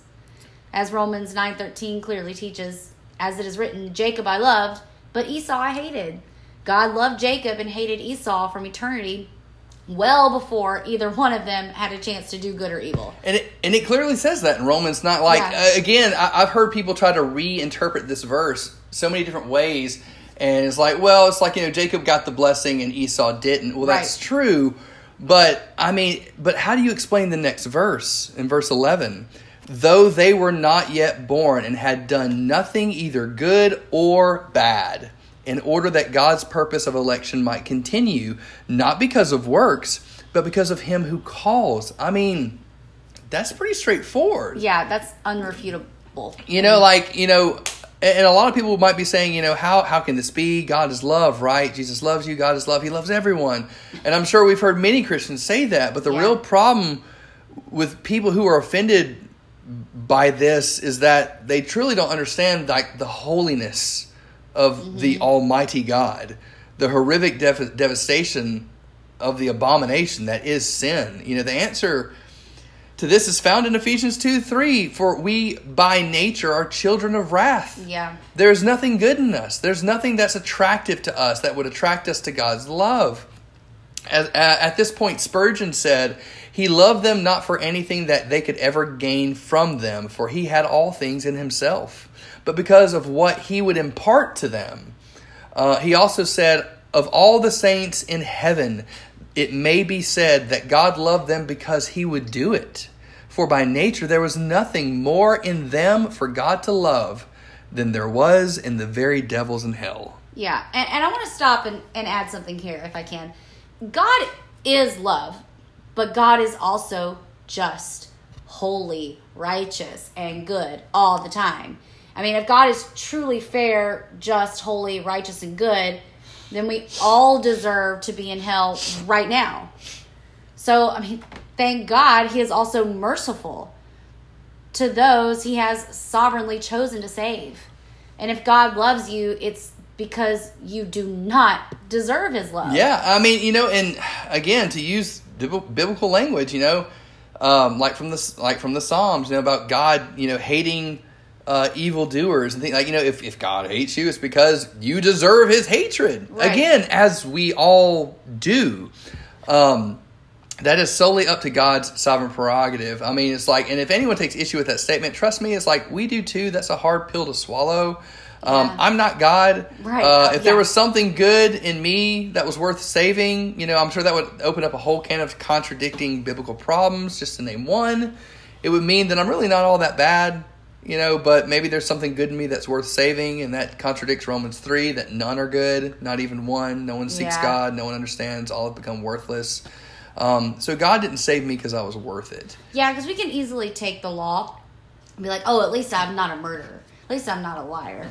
You know, um, and And, and again, I think we could also sit here and we could break down the different forms of love. There's Yeah. there's philos, which is brotherly love and affection. There's agape, which is self-sacrificial love. Right. Um, and so we could sit here and talk about all the different ways God loves people. yeah. You know, um, and we could really talk about that type of love that He reserves for His children versus the rest of the world. Um, you know, and, and like I said before, I believe that Scripture says that you know God is not willing that any should perish. Well, I mean, it also says that um, you know He takes no pleasure in the death of the wicked. You know, Yeah. but that that is true. But Yeah. it is also true that Jacob I loved and Esau I hated. So it's like again the tension, like we talked about earlier. Yeah. Um, so yeah, if you're like just coming in and hearing that, you might want to go back and hear that part too. It's like we believe both are true. God loves everyone and he doesn't save everyone. Yeah. You know, and it's Well, it, well, and scripture also says that he hates some you know, so it's like it's there's a tension there. Don't get me wrong. There there is, but it, it is what the Bible says. to piggyback what you just said, uh, God didn't save us because we're worth it.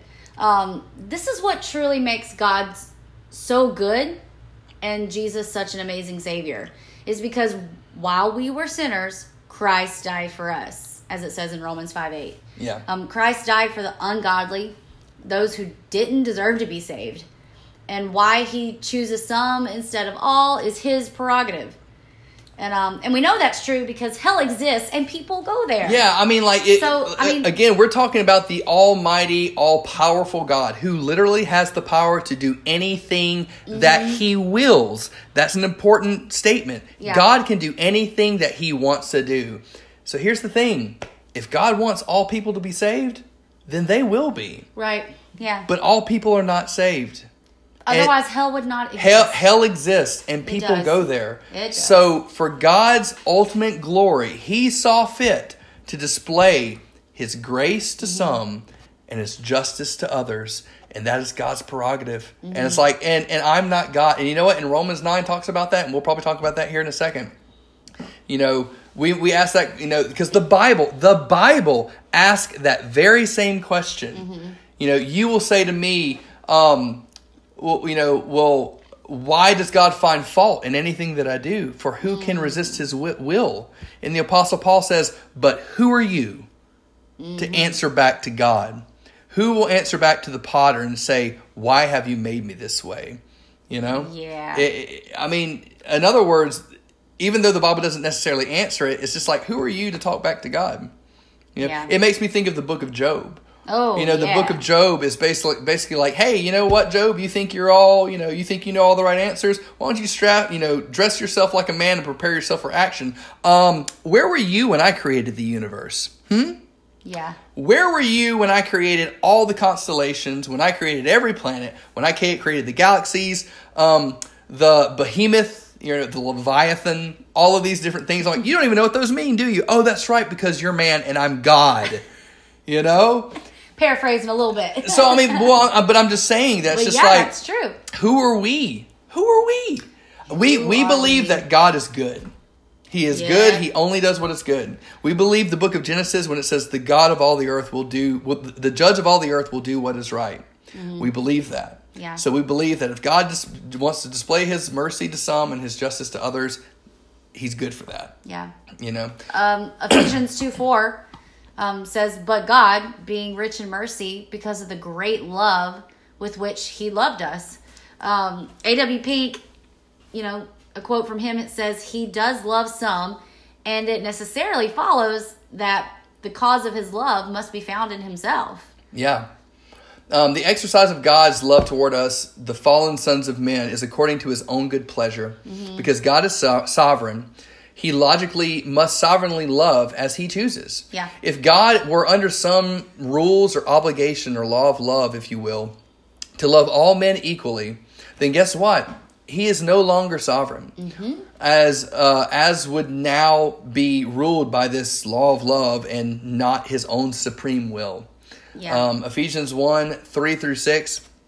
Blessed be the God and Father of our Lord Jesus Christ, who has blessed us in Christ with every spiritual blessing in the heavenly places, even as he chose us in him before the foundation of the world, that we should be holy and blameless before him. In love, he predestined us for adoption to mm. himself as sons through Jesus Christ, according to the purpose of his will, to the praise of his glorious grace, with which he has blessed us in the beloved. He chose to love us. Why? Because of something good in us? No, no. Because good works he foresaw that we would do in the future, which is a popular belief. Like God looked down the corridor of time, saw No. that you were a good person, did a lot of good things. No, because we've already established that no one can do anything good apart from the Holy Spirit. right. So, because you're by nature a child of wrath, so according to your nature, you cannot choose to do good. Right. You know, uh, so no, according only to the purpose of His good will and to the praise of His glorious grace. Yes. Um, number four, God is sovereign in the exercise of His grace. So you you probably heard the quote from the famous English reformer John Bradford.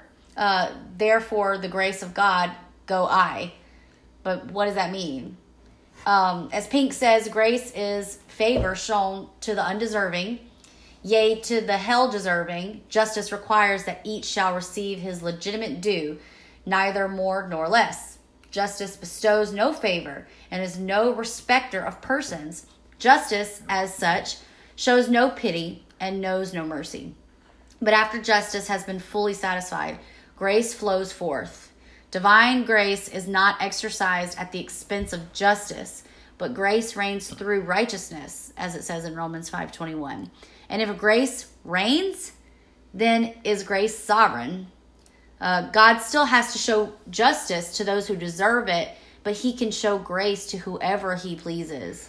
Yeah, Romans 5 20 through 21. Now the law came in to uh, increase the trespass, but where sin increased, grace abounded all the more. So that, as sin reigned in death, grace also might reign through righteousness, leading to eternal life through Jesus Christ our Lord. So this reigning grace is God's sovereign grace. We can simply define grace as unmerited favor from God. And I love this part. We're, so, resulted from this definition, we can have three if then statements, okay? Yeah. Number Yeah. one, if grace is unmerited, then no one can claim it as an unalienable right. Yeah. Number two, if grace is unearned and undeserved, then no one is entitled to it. Number three, if grace is a gift, then no one can demand it. Mm. So the result, so the resulting conclusion is that the free gift of grace is given by God to whom He pleases. Mm-hmm. This completely eliminates man's ability to boast, just like it says in 1 Corinthians. Therefore, bringing God all the glory. This also leaves no man, no matter how awful he is, beyond the reach of God's grace. The Apostle Paul is a great example Yeah. of that. You know, the Apostle Paul called himself the chief of all sinners. Yeah. You know, he persecuted the church of Christ. He had Christians put to death. He hated Jesus because Mm-hmm. of what he thought he stood for, like a false savior, until Jesus met him on, you know, the Damascus Road Mm-hmm. and Yep. opened his eyes and turned him into the greatest evangelist pretty much who ever lived Mm-hmm. from a christian hater to a christ exalting lover and the world got turned upside down Yeah. you know So so once again, throughout scripture, we see multiple examples of God's sovereign grace, fairly bestowed as he choose chooses. Um like in the Old Testament, why did God show grace to Israel but not the Gentiles? yeah Why Isaac, not Ishmael? Why Jacob, not Esau? Um, in the New Testament, why tax collect- collect- collectors and prostitutes, uh, not the Pharisees and Sadducees? Um, Why why, the- the, uneducated, not the educated? yep Um, at the time of Christ's incarnation, why the shepherds and wise men and not all of mankind? The answer, of course, is is that God is sovereignly showing his favor to whom he pleases, when he pleases, and how he pleases, um, often to the most unlikely and unworthy. Yeah. So just to kind of wrap this up a little bit, because um, we've been going for like an hour and thirty-four minutes now, mm-hmm. um, we just have a few verses, and I say a few. There's actually a pretty good bit. We're gonna speed round. We're gonna speed round them um, that just kind of focus on the the sovereignty of God. Uh, Job nine twelve. Um, were he to were he to snatch away, who could restrain him? Who could say to him, "What are you doing?" Job forty two two. I know that you can do all things, and that no purpose of yours can be thwarted. Psalm one fifteen three. Our God is in the heavens; He does all that He pleases. Psalm one thirty five six. Whatever the Lord pleases, He does in heaven and in earth, in the seas and all in the deeps. Psalm 147, 4 through 5, he counts the number of the stars. He gives names to all of them. Great is our Lord and abundant in strength. His understanding is infinite. Proverbs 16, 1 through 5. The plans of the heart belong to man, but the answer of the tongue is from the Lord. All the ways of man are clean in his own sight, but the Lord weighs and motives. So weighs the motives. Commit your works to the Lord, and your plans will be established. The Lord has made everything for its purpose, even the wicked for the day of evil. Mm. Everyone who is proud in heart is an abomination to the Lord. Assuredly, he will not be unpunished. Yeah, the Lord has made everything for his own purpose, even the wicked for the day of mm-hmm. evil. That's heavy. Yep. Um, Isaiah 14, 24, and verse 27 The Lord of hosts has sworn, As I have planned, so shall it be, and as I have purposed, so shall it stand.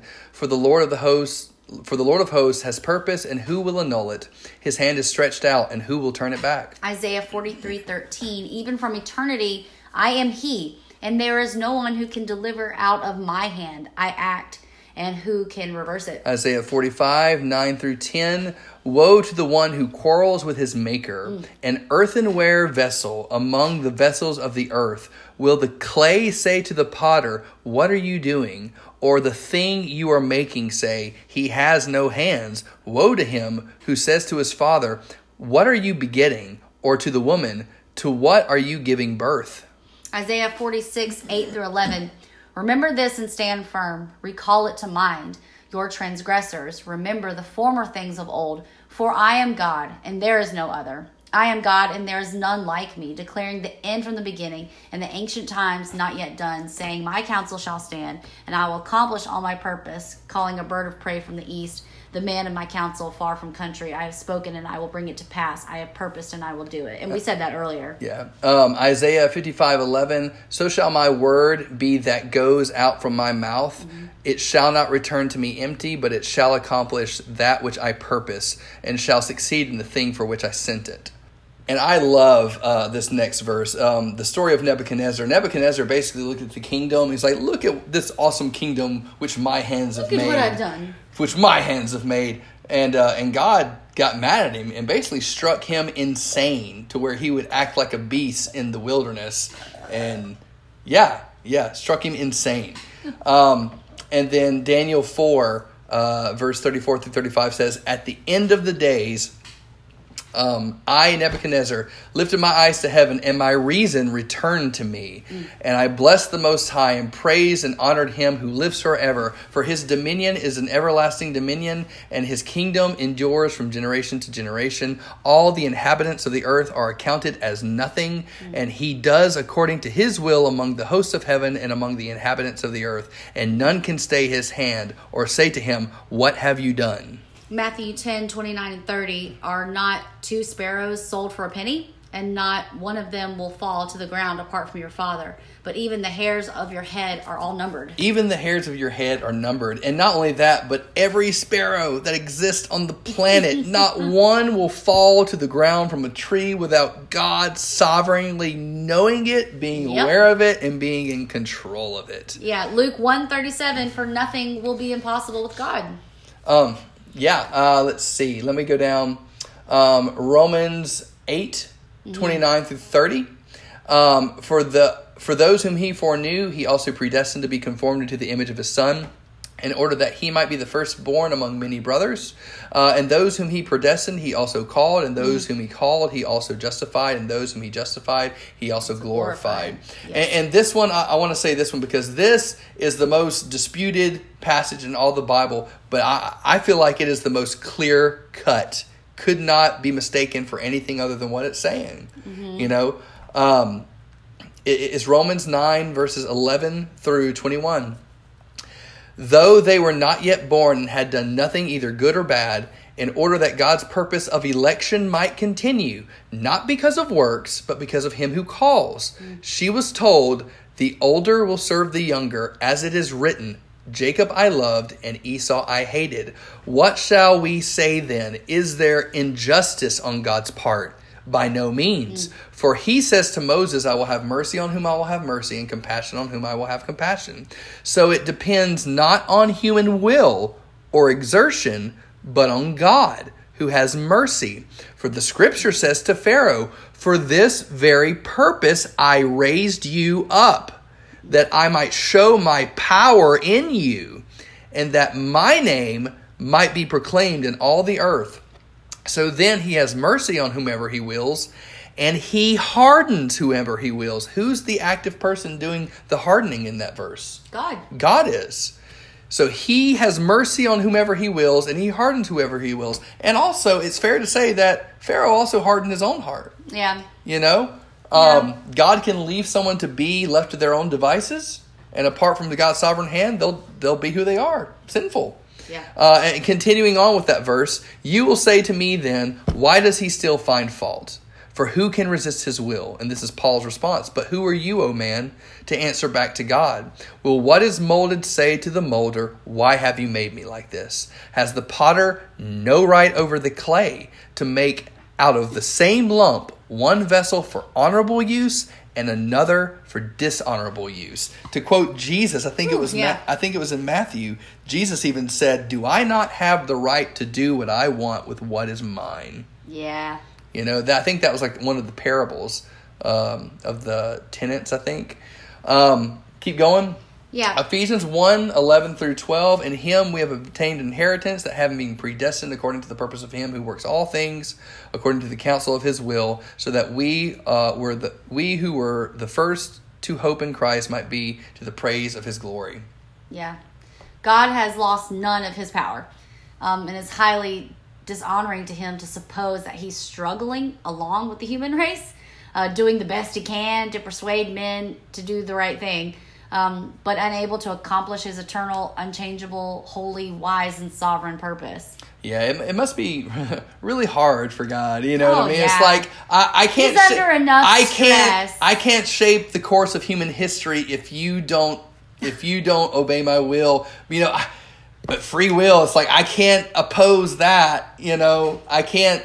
It's lucky that you did everything that I needed you to do. You know? Yeah. Uh, throughout Thanks the course of human me a history. break, Ryan. Um, but yeah, Let's not say that. but this is also a really, really good one. Mm-hmm. It's a key verse, I think. Deuteronomy 29, 2, uh, verses 2 through 4. And Moses summoned all Israel and said to them, You have seen all that the Lord did before your eyes in the land of Egypt. They saw the, the parting of the Red Sea, they Yeah. saw all the miracles, the plagues, uh, which let that be uh, it, let that be a sign. God Mm-hmm. is in control of plagues. God is in control of COVID nineteen. Yeah. God is in control of this. yeah. You know, um, you have seen all that the Lord did before your eyes in the land of Egypt, to Pharaoh and to all his servants and to his land. As a matter of fact, sorry, not to, to detrail there, but Scripture also says, um, after he hardened Pharaoh's heart all those times, that God was the one who took credit for basically softening Pharaoh's heart to let them go. He put it in the heart of the Egyptians to help them pack up and leave. And then he hardened their hearts back Yeah. so that they would go back and pursue them. Yeah. That's powerful. Um, to, to Pharaoh and to all his servants in the land, in all his land, and great trials that your eyes saw, the signs and the great wonders. But to this day, the Lord has not given you a heart to understand, mm. or eyes to see, or ears, to, hear. Yeah. And that's why they their hearts were hardened against the Lord and they Yeah. sinned and, and they were in the wilderness for 40 years. Um, Matthew 16, 17, for flesh and blood has not revealed this to you, but my Father who is in heaven. As a matter of fact, he says to Pontius Pilate, you would not even have the power and authority that you have if it was not given to you by my Yeah. Father. Uh, John three twenty seven. Uh, John answered, "A person cannot receive even one thing unless it is given to him from heaven. How many things? Um, not even one. Not even one thing. Yeah. Uh, John 15, 5, apart from me, you can do nothing. Nothing. What can I do apart from Christ? Nothing. Nothing. Nothing. Romans 11, 8. As it is written, God gave them a spirit of stupor, eyes that would not see, and ears that would not hear, down to this very day. In John 10 25 through 30, Jesus answered them, I told you, and you do not believe. The works that I do in my Father's name bear witness about me, but you do not believe because you are not among my sheep. Oh, yeah, that, that's the one that we said earlier. Yeah. Yeah. Sheep hear my voice, and I know them, they follow me. Yeah. Yeah. Um, so, yeah, so the Bible teaches that God is sovereign over all things. How many things? all things. Yeah. Even human decisions, Yeah. according to the Proverbs. Um, although God does not, uh, and, and and to be clear, you know, it's like like the Proverbs said before. It's like you know, man makes his play, makes his decisions, but basically the Lord guides his steps. Right, right, right. You know, um, although uh, God does not stir men to sin, Uh-huh. like James 1.13 would say, Mm-hmm. he is still working everything from individuals to nations to the end that he has willed. Isaiah Mm-hmm. 46, 10 through 11. And God's purpose does not depend on man, as Acts 17 24 through 26 says. Yeah. Uh, nor does God discover or learn um, in 1 John 3 20, Job 34 21, Psalm 50 Yeah. 11. God is all knowing. He's all Yeah. knowing. He already knows everything he needs to know. There's no reason for him Yeah. to learn. He already knows Yeah. everything. All things are decreed by God's infinitely wise counsel. And they say that in Romans 11. Yeah. Well, we have probably kept you guys here long enough. Yes. If you've stayed this long, you are A trooper. very patient. You have the gift of patience. Um, so yeah. Of course, you know, we talked about the Matrix and we talked about popcorn a little bit. Yeah. well, uh, again, you know, the reason why this episode is so long is because we obviously love the sovereignty of God. Yeah. There's great comfort in knowing that what has happened to us as believers. Yeah. Not to get into our like full blown testimony or anything like that, but we were one way, which was Yep. a rebel against God. Right? And it wasn't us. God saved us. Yes. God changed our heart. Like Absolutely. Ezekiel 36, 26 says, He took our hearts of stone and made us into and gave us a heart of flesh. Right. You know, and I, I, I, the reason why I love the sovereignty of God so much, and maybe we'll do this in another episode, but it's the the assurance of salvation. Yeah. I struggled with the assurance of salvation for so long. Yeah. I just could not believe that I was saved. I had been baptized twice Yeah. in my life, um, and I just could not believe that that I, I, I felt like I had no assurance and no way of knowing. Um, and, uh, and and a lot of the things that I was experiencing as far as like loving God's word and just wanting to eat and drink and breathe the Bible, Mm-hmm. like these were evidences of an act that God had done in me. And, uh, and we I could know. go we could go on there. and on and on about that topic, but my point is that the sovereignty of God is such a comforting thing, knowing that that as Scripture says, He who began a good work in you, who began it? He, God. Yeah, God. He who began a good work in you will see it to completion Mm. at the day of Jesus Christ. And again, Hebrews, God is the author and perfecter, or some versions say the author and the finisher Yeah. of our faith. He started it, He sees us through to the end, He carries us through. He lifts us up when we're down. When we fall, He picks us back up. Though the righteous fall seven times, you know, uh, as the proverb says, like basically, um, he gets back up, you Yeah. know. Yeah. Um, and, and so the sovereignty of God is a precious, precious, precious doctrine to Christians because it, it knows that God is in control. And, and when He's in control, why do we have to worry? You know, Jesus says in the Gospels, you know, what is worrying going to do? It, it- it's not going to it's not gonna add add day. one day to your life. Right. You know what I mean? Seek first the kingdom of God, and all these things will be added to, added Yeah. to you. Um, man, Well, God bless you guys for listening. Um, and and y'all probably know Ryan and I do not have advanced uh, theology degrees. We are just believers and lovers of Jesus Christ and followers of His Word. Um, Yeah, a lot of times when we read scriptures, especially Isaiah, I'm not a smart man. That's Forrest, Forrest Gump. yeah. Um, but we've kept you guys long enough. Thank you guys for listening. If you have ideas for topics that you just want to hear us talk about, um, send them our way. We would love input, um, and we will give you the rest of your evening back. God bless you guys.